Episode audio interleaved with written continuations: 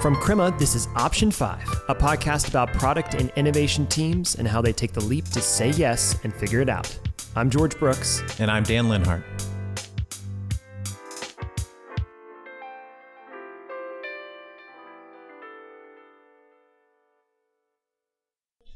Oh, well, welcome back, everyone. Hey there, Daniel. Hey, George. It's another day here at the podcast table. It is option five. You're here to talk more about product teams. So you have a product team. Let's let's let's just assume you buy it. You are in the product family and you have chosen to to create a cross-discipline team that's moving forward towards a, a, a vision, a goal. Mm-hmm. How do you uh What's the key thing we're working towards in a product team? Why do we have everyone around the table? Is this a you're asking me the question? throwing it oh, right I got to answer. I got to be prepared. Mhm. Um yeah, so I think the the the big thing for a product team is that you're moving towards um, you're moving towards uh, creating a um, something that is valuable for the world, Mm-hmm. and as quickly as possible, figuring out what that value is. Mm-hmm. And it's hard to do that when you don't have everyone on the same page. And so when we work with our clients or even in our own internal meetings, the goal of goals, if you will, goal. That was nice. Of goals, see, we harmonized. Yes. is alignment. is alignment, And that's what we're talking about today. Alignment for the purpose of making decisions. Um, okay. So I'm going to throw it back to you. What do you mean by alignment? Well, let's start with maybe what we don't mean by it. Because I like how you even- didn't answer my question there. I'm going to come back around. Okay, to all it. I'm right. going to come back around Fair enough. a different way. Good. Uh, we don't mean that everyone 100% agrees Yeah. with the decision that you're moving forward on. Yep. Does that happen? Absolutely. Um, it can definitely happen, but I would say it happens less than what really what we see happens a lot is say you were to have five people in the room, you'd probably have four people aligned on some on a decision or a way forward that is for the most part similar, and then you might have someone that is not aligned um, or does not see that the way you're going to move forward with a solution, um, they may not agree with it, but they trust the process, they trust the team. Trust team, the process. and the they're people. willing to move forward in that direction. That's what alignment is, even if you don't agree. So um, uh, clear, I think it was Clear Left. Gosh, this has been an article. It's probably four and a half years old now. Um, wrote a, ra- a great article on this idea of consent, not consensus, and I think that kind of encapsulates words encapsulates what you're trying to say um, there, which is that idea of we don't all have to agree, but we all have to be okay with this is the decision that we made and we're moving forward. and I think most people, at least what I found, what you and I have found, is that if they understand the why, if you can communicate the purpose and the why behind the rationale, um, behind the decision, even if they don't agree with it, but it's like, okay, I see that you put a lot of intentionality into that. Yep. I can move forward. Do you think you have to agree on the why? Um, for the most part, um, that's a great question. I'm not sure that you do. I mean, I think it still kind of has that same framework of now you have to have a consensus that mm-hmm. this is the why we're going with. Mm-hmm. So if you if you're not on that bus, mm-hmm.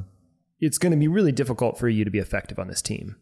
But it, you know, this is a decision of the why that we are moving forward with. Right.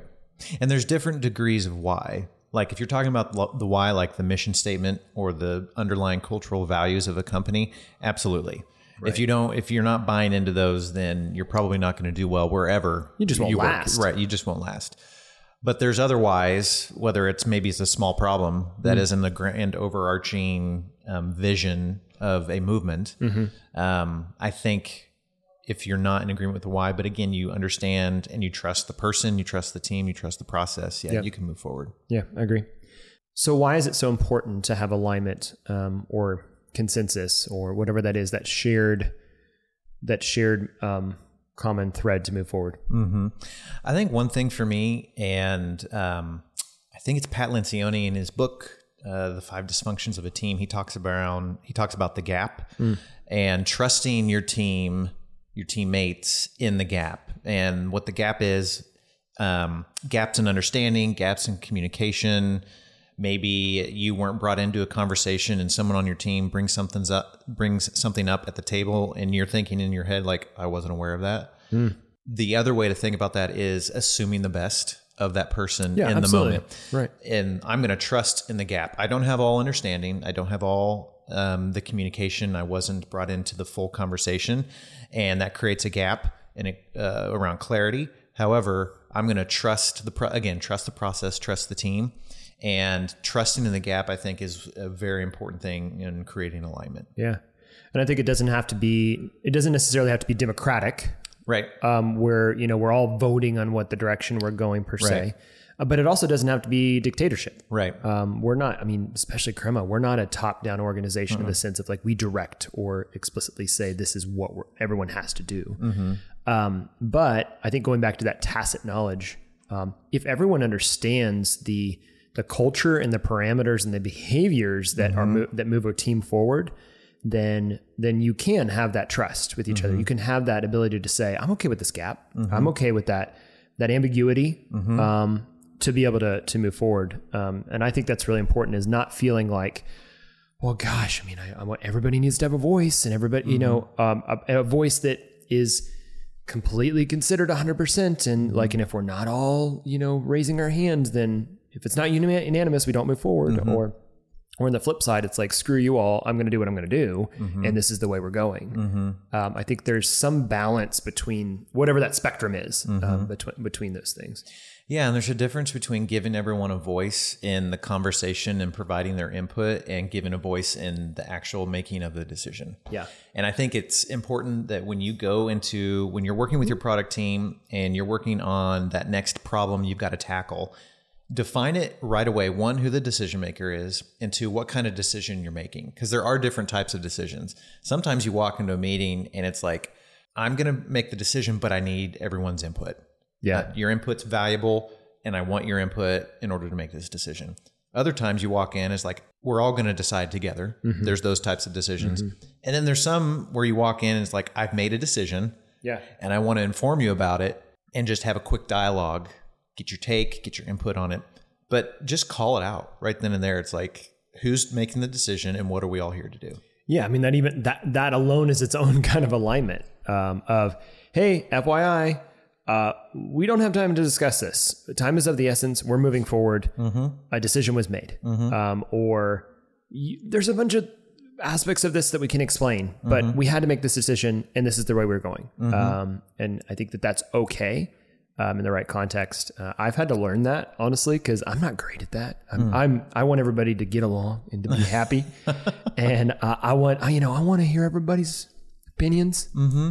I want my opinion to be right, but I want It's it's not that I need to be liked. I just want everyone to praise me. that's right. That's right. Michael Scott. Um, but uh, you know, I think that we've had to learn how to do that as our as our company has grown, but also in, in the context of each of our product teams and different pers- personalities and the different um, maybe even challenges that those those teams are, are working on. Um, how do we do that best? Right. So create gaps, or if you're not aligned, it can create gaps. So eliminate those gaps, trust in the gaps. Another thing is, and I think we've seen this very firsthand in our strategy and alignment sessions, is if you're not aligned, you can go a mile in the mm. wrong direction and it takes a long time. Coming back to the starting point, I feel like is a much longer mile than going than going in the wrong direction. It's hard to fix that. It's like turning an aircraft carrier. And so many times our clients come back to us. That, that's they're walking backwards, mm-hmm. going, "Oh crap! I've just we we weren't aligned." You know, either it was my partner, my vendor, and I mm-hmm. weren't aligned, or my team wasn't aligned, mm-hmm. or uh, even my customers weren't mm-hmm. aligned. We we thought we were building the right thing for our customers, and come to find out, it's not what they wanted, or not what they needed. Yeah, and I think you said a really important point there of where their their comment or their statement is I thought I thought we were aligned.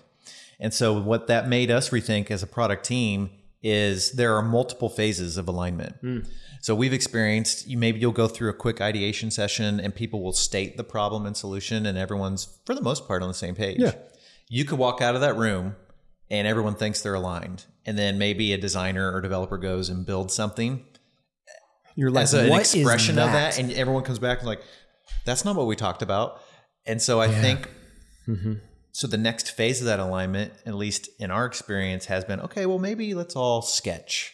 Yeah. Or maybe let's all draw on the whiteboard what we think the idea looks like, and then you realize quickly, oh wait, we weren't aligned. I remember an exercise. We'll get we'll get to this maybe a little bit later about some specifically some of the tactics. But I remember we did an exercise years ago, um, which we kind of we knew about what we'd never done before, and I was like, oh, I'm just try it in this session.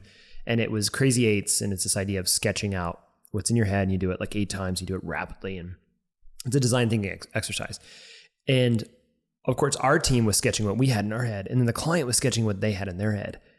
And by definition, both result, both um, uh, examples of what each person sketched actually completed the statement we had on the wall that was the user flow or the description of what it ought to be. But the sketches were two polar opposite things, and it was. I mean, it it immediately went, oh, we're not aligned. We thought we were, um, but as soon as we drew it out, he went, "Well, what is this?" And we went, "Well, what is that?" And and you know, there was this this kind of dance to go, "Oh, well, we just both saw that in two different, two completely different ways." Um, and that's hard to see because had we not done that exercise, we would have just made the the full assumption we were aligned, right. Um, which is a weird thing. Right. And so I think someone listening right now might think, well, then if you can have all this trouble with alignment, why not? Why the product team? Why not just have one person making all the decisions? That's a good point. But coming back to it, that's why these exercises, these tactics Yeah. take place and exist because, again, it is more valuable to have every perspective in the room Yeah. than to have one perspective and make alignment easier. Because Yeah, that knowing the constraint of the developer, knowing Absolutely. the potential of the designer, Right. knowing the business why reason of the product owner, Mm-hmm. those are all so important to the actual final product. right. But if those people are not seeing the same things in their head, or Mm-hmm. at least something similar, then the final result w- could be detrimental. Right. Right. um, which Absolutely. is, which is scary. Yeah, which is why process is so important. And again, it's it's worth the cost of maybe someone losing a debate. It's worth it's worth the cost Mm-hmm. Except of not some, me. right? Yeah, I don't. Because you, you want to be right. I just, I really have a hard time. I just want to be praised.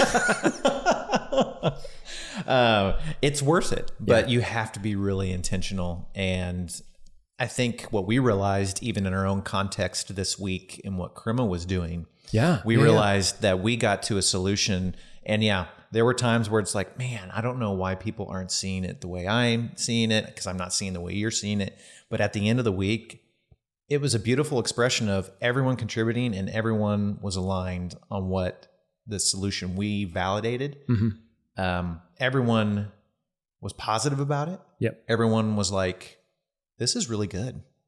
And I really like the process we just did. So okay, so why don't you uh, why don't you give us a little story about what we did this last week? Okay. So, one of the things that we are investigating this year, two things, and they intersect. They, they intersected really well this week is the idea of incorporating a process or a way of bringing solutions out into the open that you wouldn't have thought of yourself. Um, it's called a design sprint. And Crema is looking at being being able to I don't even know where I want to go with that.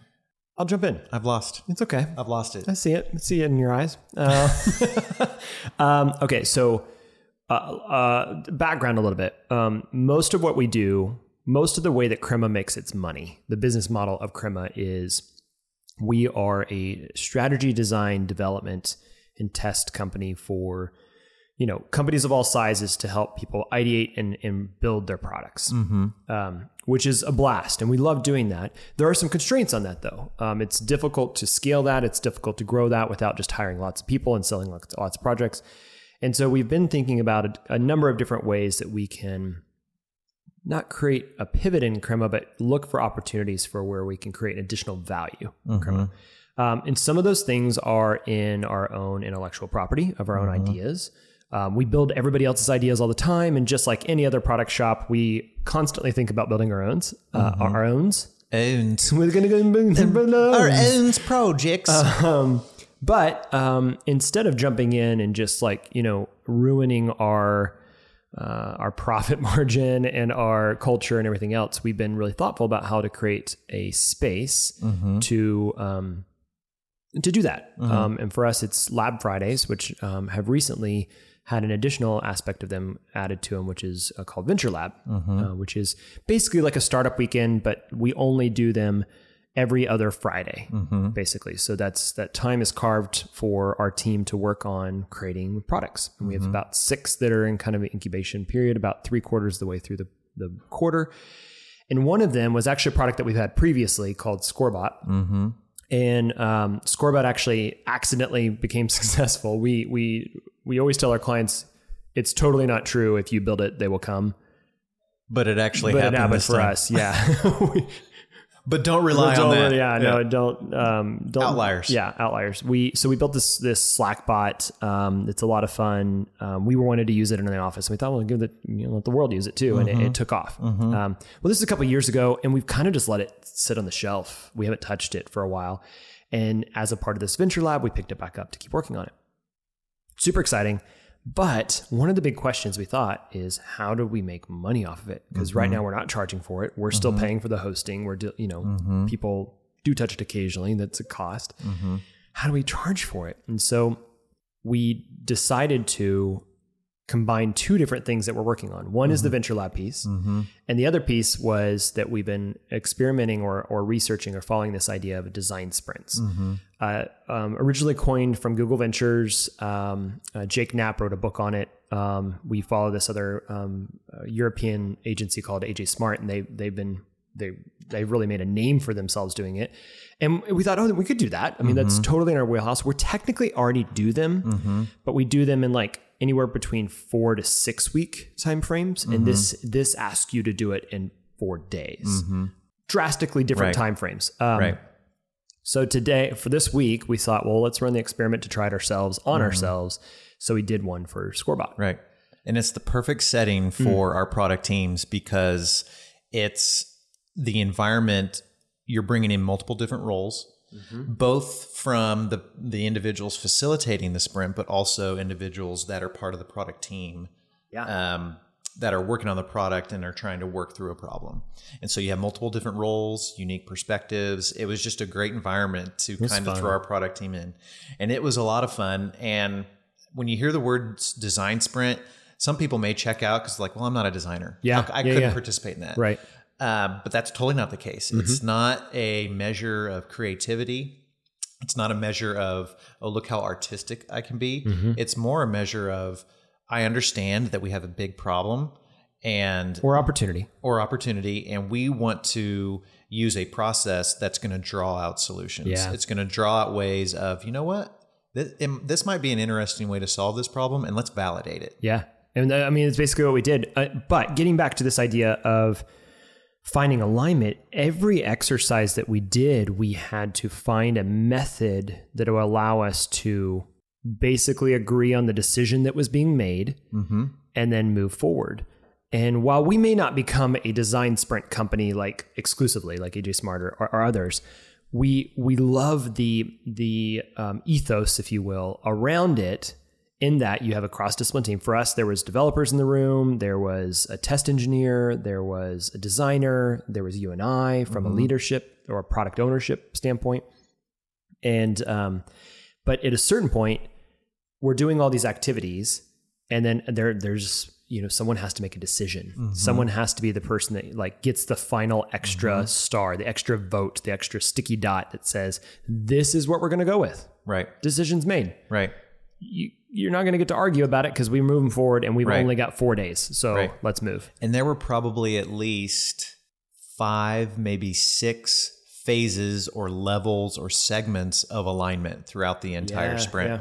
It's not just one of those, we're going to go through the four days and then ask that question at the end of, are we all aligned? That's a recipe for disaster. Yeah. Because you know someone at the, on the first day is probably thinking, I don't know if I agree with this, Mm-hmm. but now's not the time for me to voice that. But we had, yeah, on the first day, probably at least three levels of alignment. The second day, two or three, to where a decision had to be made. A decision maker's in the room, but everyone is being able to give their perspective, throw in their input, and then at the end, it's like the decision make, maker has made a decision, and people are trusting the process, Yep. and they're moving forward. Yeah. I think what's cool is if you think about what are some of the tactics that come out of the model of the design sprint. So there is obviously the things you do in a design sprint. So there's the how might we exercises, there's the storyboarding, Two-year sketching, goal. two, yeah, long term goal, um, The mapping, other things, uh, there's lots of lots of processes, lots of doodling, process driven, yeah. yeah. Um, but abstract those away. What are some of the tactics that people can use? And maybe thinking about the Mm-hmm. design sprint as a, um, a framework, if you will. What are some of the tactics that are useful in getting people aligned? Yeah. One aspect that I thought was really beneficial is there's times of, again, there's times of debate and processing out loud, but then there's also times of silence. And so one exercise or a couple of them actually, you're you might be sketching or you might be writing down notes and it's a maybe 10 minute period of and you're doing that all silently Right. and then you put your ideas up on the board and then other people af- at the end of that time are looking at everybody else's sketches or doodles or notes And not and- discussing. and, they're not discussing and there's no one in there really doing a stump speech Right. as to why their idea is the best And the person with the loudest or most eloquent pitch or uh, presentation or Right. extroverted skills right is not winning. yeah everyone's walking around looking at everyone else's idea Mm-hmm. trying to be and those ideas we try to make them as anonymous as possible Right. and people are writing down notes they're voting on oh i like this about this idea i like this about this other idea and at the end everyone is able to see wow we have a much fuller picture Yep. and narrative Of the potential. of the potential rather than if we just focused on one aspect of yeah. it so that silent those periods of silence and people working through and then being Super able- uncomfortable for me. it is because well not only that because you want to get up and defend your your idea Yeah. you want to be like i want my five minutes of pitch time Oh, yeah. but you don't get it. You don't get it. and I think it's it's a great way to it's non-confrontational and it's really just it's comfortable. Does that Yeah. make sense? Yeah, yeah. It's there's this sense of, oh, I'm not gonna I'm not gonna have to be completely vulnerable Yeah. in that moment with everyone looking at me. What if they don't like my idea? Right. It's just people being able to walk around the room and observe. Well, it's funny. Now, looking back, hindsight, I don't think I even really was aware of whose sticky notes were who. Right? I probably knew yours the best just because we've been around each other the longest. So And I know your handwriting. Yeah, Yeah. right. But that's the only ones. And so I definitely didn't vote on yours. But um, no, I'm just kidding. Um, no, so I, I think that idea of giving everyone a voice, um, it's really difficult. That's a difficult thing to do well because I think it's so easy to let that.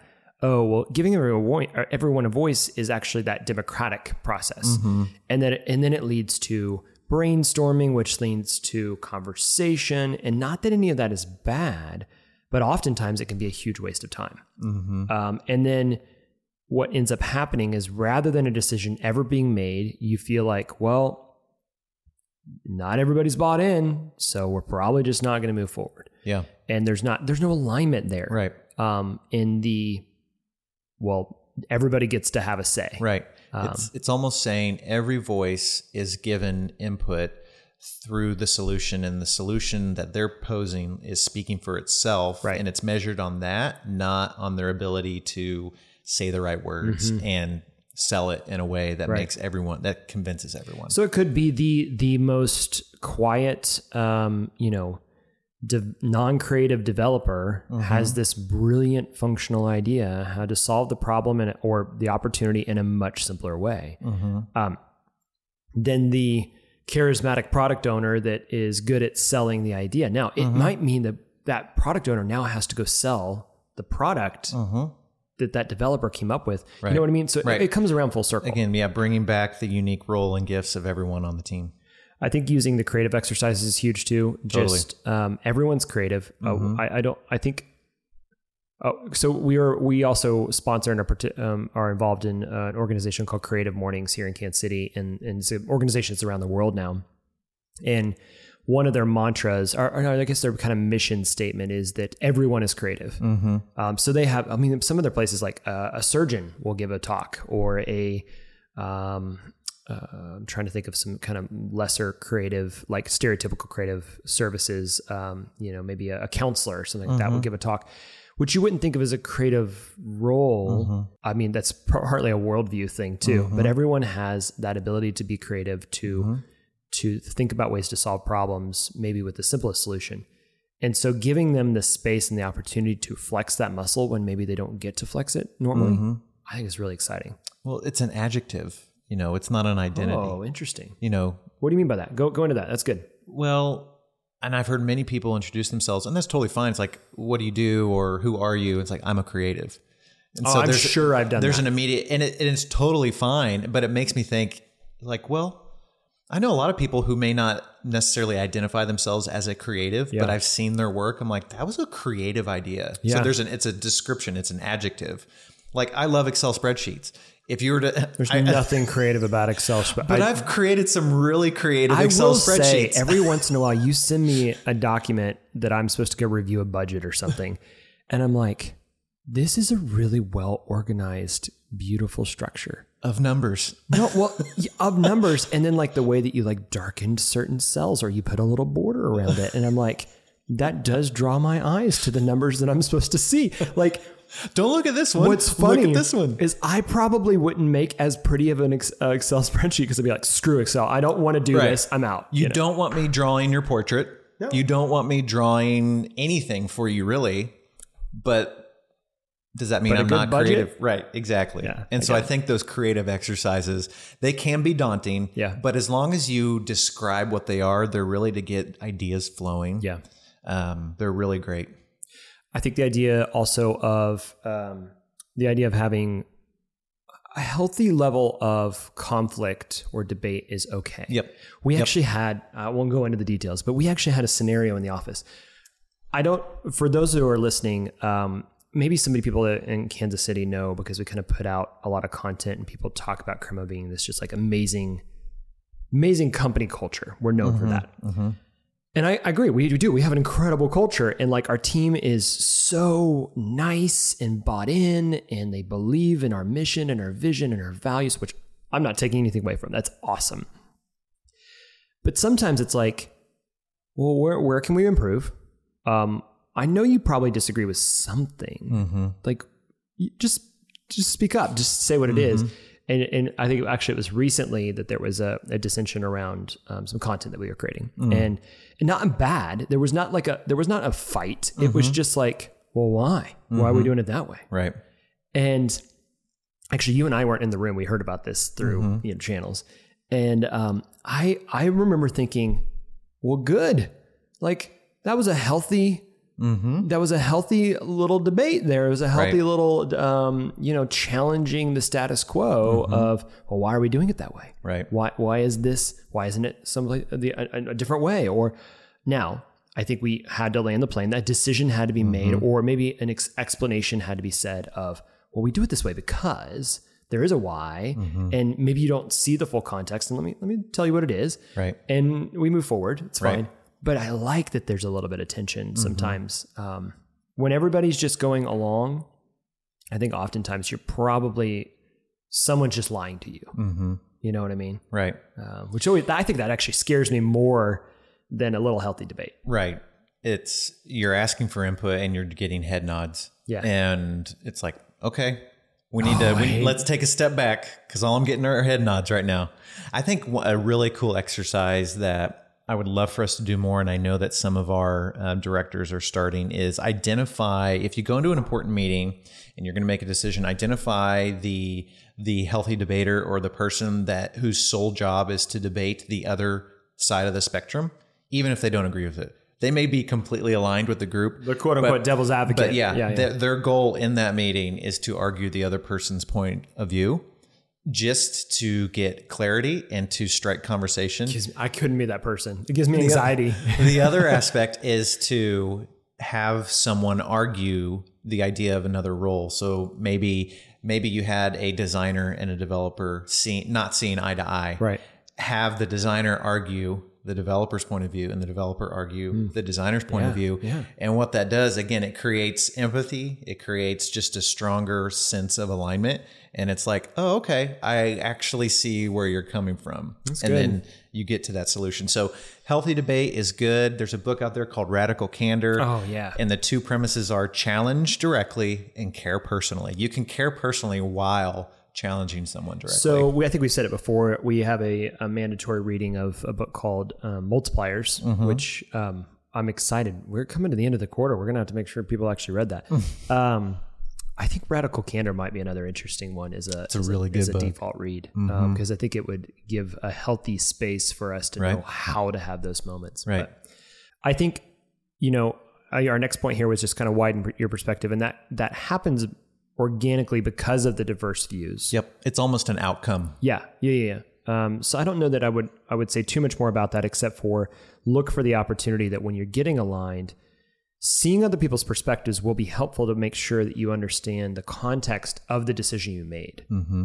I don't. I think that I think that made sense. Yeah. Okay. I think we're right on. Yeah. Yeah. Good job. Thanks. Uh, and then I, um, I, we, I probably have overused it over the last, you know, 10 years, but is the idea of validate your assumptions, right? At a certain point, you have to make an, you have to make an assumption statement or a hypothesis or a decision. Yep.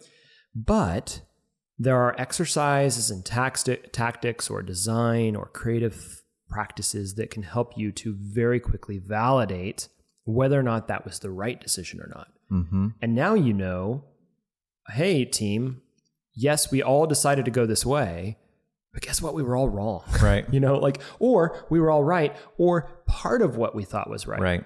Um, and I think that's um, a really healthy way to think about Mm-hmm.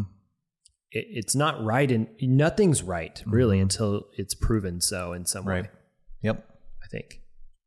So, what would be our top three pieces of advice to give to our listeners in order to achieve alignment? We've talked about some. We've talked about some tactics. Um, there's probably some processes out there, but if you are on a product team and you're wondering, okay, I know my team can get better at being aligned, or maybe you're the person whose role is to get everyone aligned, and you want to you want a, a new way to think about that. Yeah. What would we say? Um, the I'm curious to see your hear your thoughts on this. Uh, I think the ones that come to mind for me are I think it, was a huge eye opener as I started to design the or to, started to research the design sprint um, practices or processes of this idea of giving a voice to the not so charismatic. Mm-hmm. Um, I I it's hard for me. I'm a charismatic Mm-hmm. speaker. Mm-hmm. So I'm I have no problem getting my point of view. I mean, wh- woo is one of my top like you know identi- Right. traits or whatever. This winning others over, and so that to me was like, well, it just is a matter of me saying enough words, and then I'll, I'll get my way. Right. And if you don't understand, it's because you didn't hear me right. That has been that way since I was a boy. okay. Um, my mom, my parents will tell you.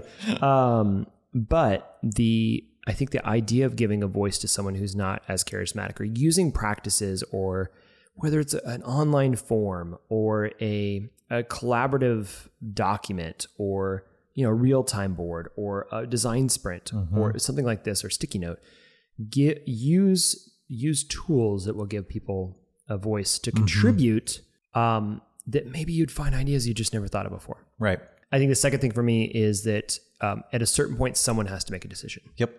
Um, it's not having a democratic, like, you know, we all vote X, X and the, the majority wins. At some point, just some something has to be decided. Yep.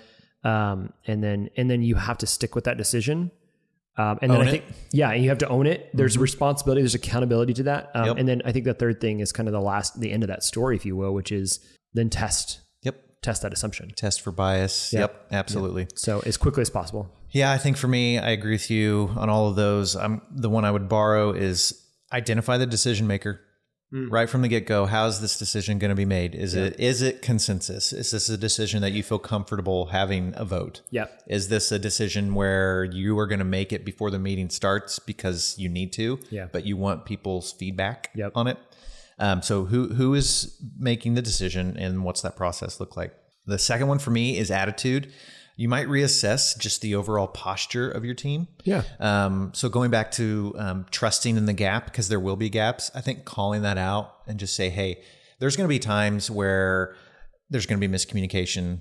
Where there's going to be times where people have a misunderstanding. There's going to be times where someone says, "Yes, I agree with you," but maybe really they don't. Yeah, right. And having a posture and attitude of always assuming the best when there is that gap in clarity or communi- or communication, um, really assess that on your team and making sure that maybe there's a there's a statement of values or when you go in to solve a problem or to seek an opportunity, maybe there's a statement of, "Hey, this is how we're going to behave as a team and Right. treat one another." So I, I would really test that. So decision making, the gaps. Oh, and then I really, especially from this past week, I think this would be in my top three: multiple phases of alignment checking. Always mm. coming back around to multiple phases of alignment checking.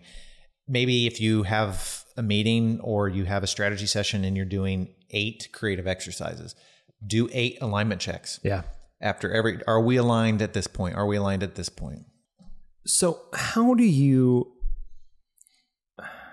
I don't I don't know that I have a clear answer for this. How do you think you stay continuously aligned? Mm-hmm. So there's one thing to be aligned over the course of 4 days on a design sprint where it's condensed and you kind of have to make decisions and like Right. there's not enough time to even question it. Right. But when you're working on something for a month or 2 months or 6 months or years, hmm. retaining that alignment as the team changes, as the company grows, as the market shifts, as mm-hmm. the how do you how do you do that? Yeah. Well, if we Not to put you on the spot, but that's it. Yeah, so I'm just going to say stuff, and this is these are just thoughts. Just let it go to a flow. if I'm going to use this week as an example, we started with that two year goal, and so I think you have to start with the end in mind. Yeah. So let's use a startup, or, or let's just use Crema. We have a mission, we have a vision, we have values. Right. So we started with the end in mind. 20 years down the road, we may using we may be using different technology or building in addition to software, maybe we're building hardware. I mean, it could look a dozen the different solutions ways. that we could be creating could be different. But why we're doing it and how we're doing it is going to stay the same. Our values will hold true. They're the foundation of who we are. And so I think as things that you're okay with changing change, so strategies change, Yeah. annual goals by definition change Yep.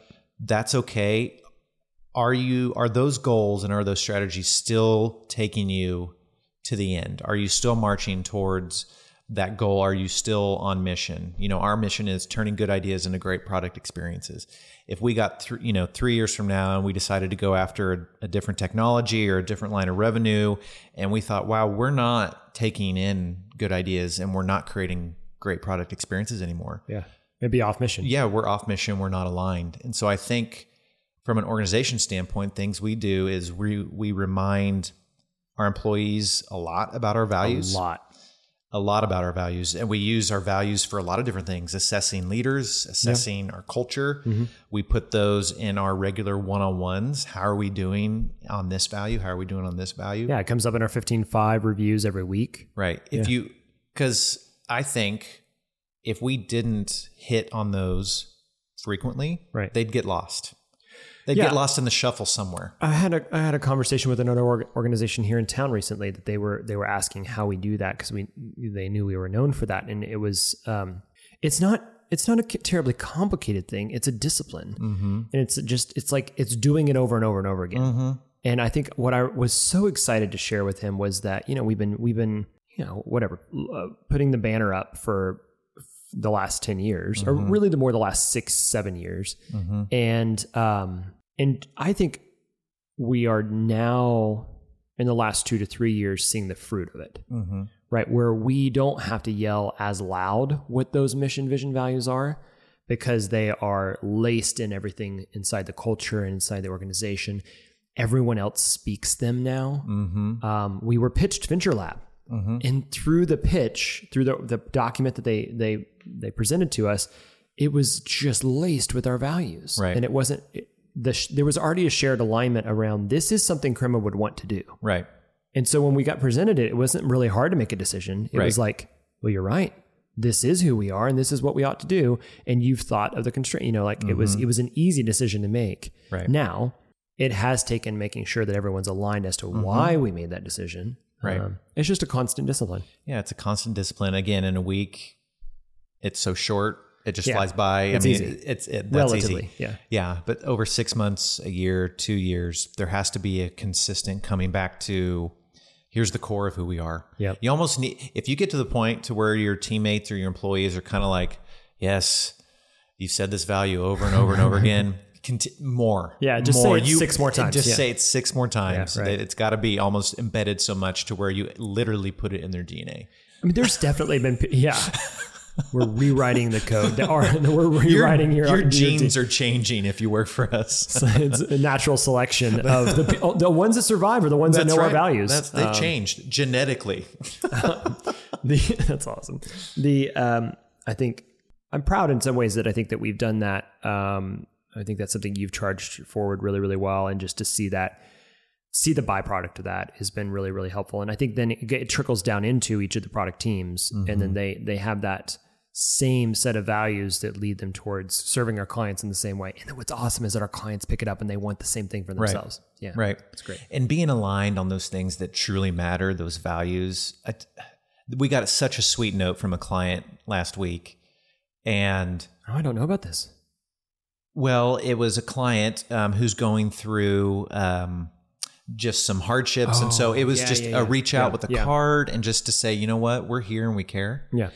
And we got such a sweet response and i just wanted to remind our team that everyone goes home you know every other day every three days and it's like man that was a rough day Yeah. work is hard Yeah. but it's those notes that come back and make you realize we because we're aligned on the things that matter our values that's what makes work possible I was listening to a podcast the other day that was talking about um, one of the girls. Uh, she worked for Gimlet Media, which is a podcasting company. Um, just got bought for a hundred and something million dollars by, the way, by Spotify. that's no small change Um, so, um, but what she said was, she goes, Gimlet is there's she had she said she had had two jobs in her life that um, that were her dream jobs, and Gimlet was one of them. Mm. She goes, the adage of find a job that you love and you'll never work a day in your life. Mm-hmm, She goes, it's rubbish. It that's complete wash. Like that doesn't.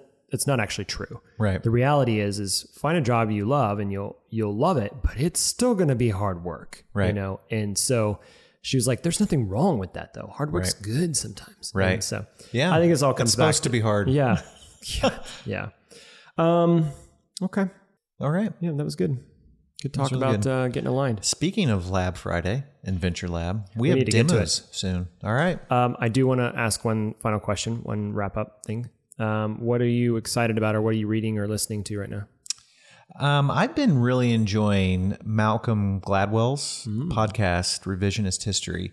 I, I love history, but he takes a completely different take on it. Things that maybe you wouldn't know, and but yet they have such a big impact Yeah. on. They have impact on things that you've heard of, but the thing that happened you may not have heard of, Right. and so there's this ripple effect almost That's cool. and he just unpacks all of these interviews and just research uh, all the way from um, why people make decisions. So there was one episode. Sorry, I'm going to describe this a little bit. Do it.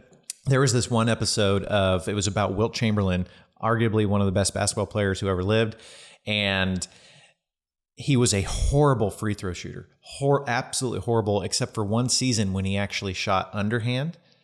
And it's proven based on physics that you will have a much higher free throw shooting percentage if you shoot underhand. But he would not do it because it was not socially acceptable in the league. It made him feel quote unquote girly, or he wouldn't do ah. that.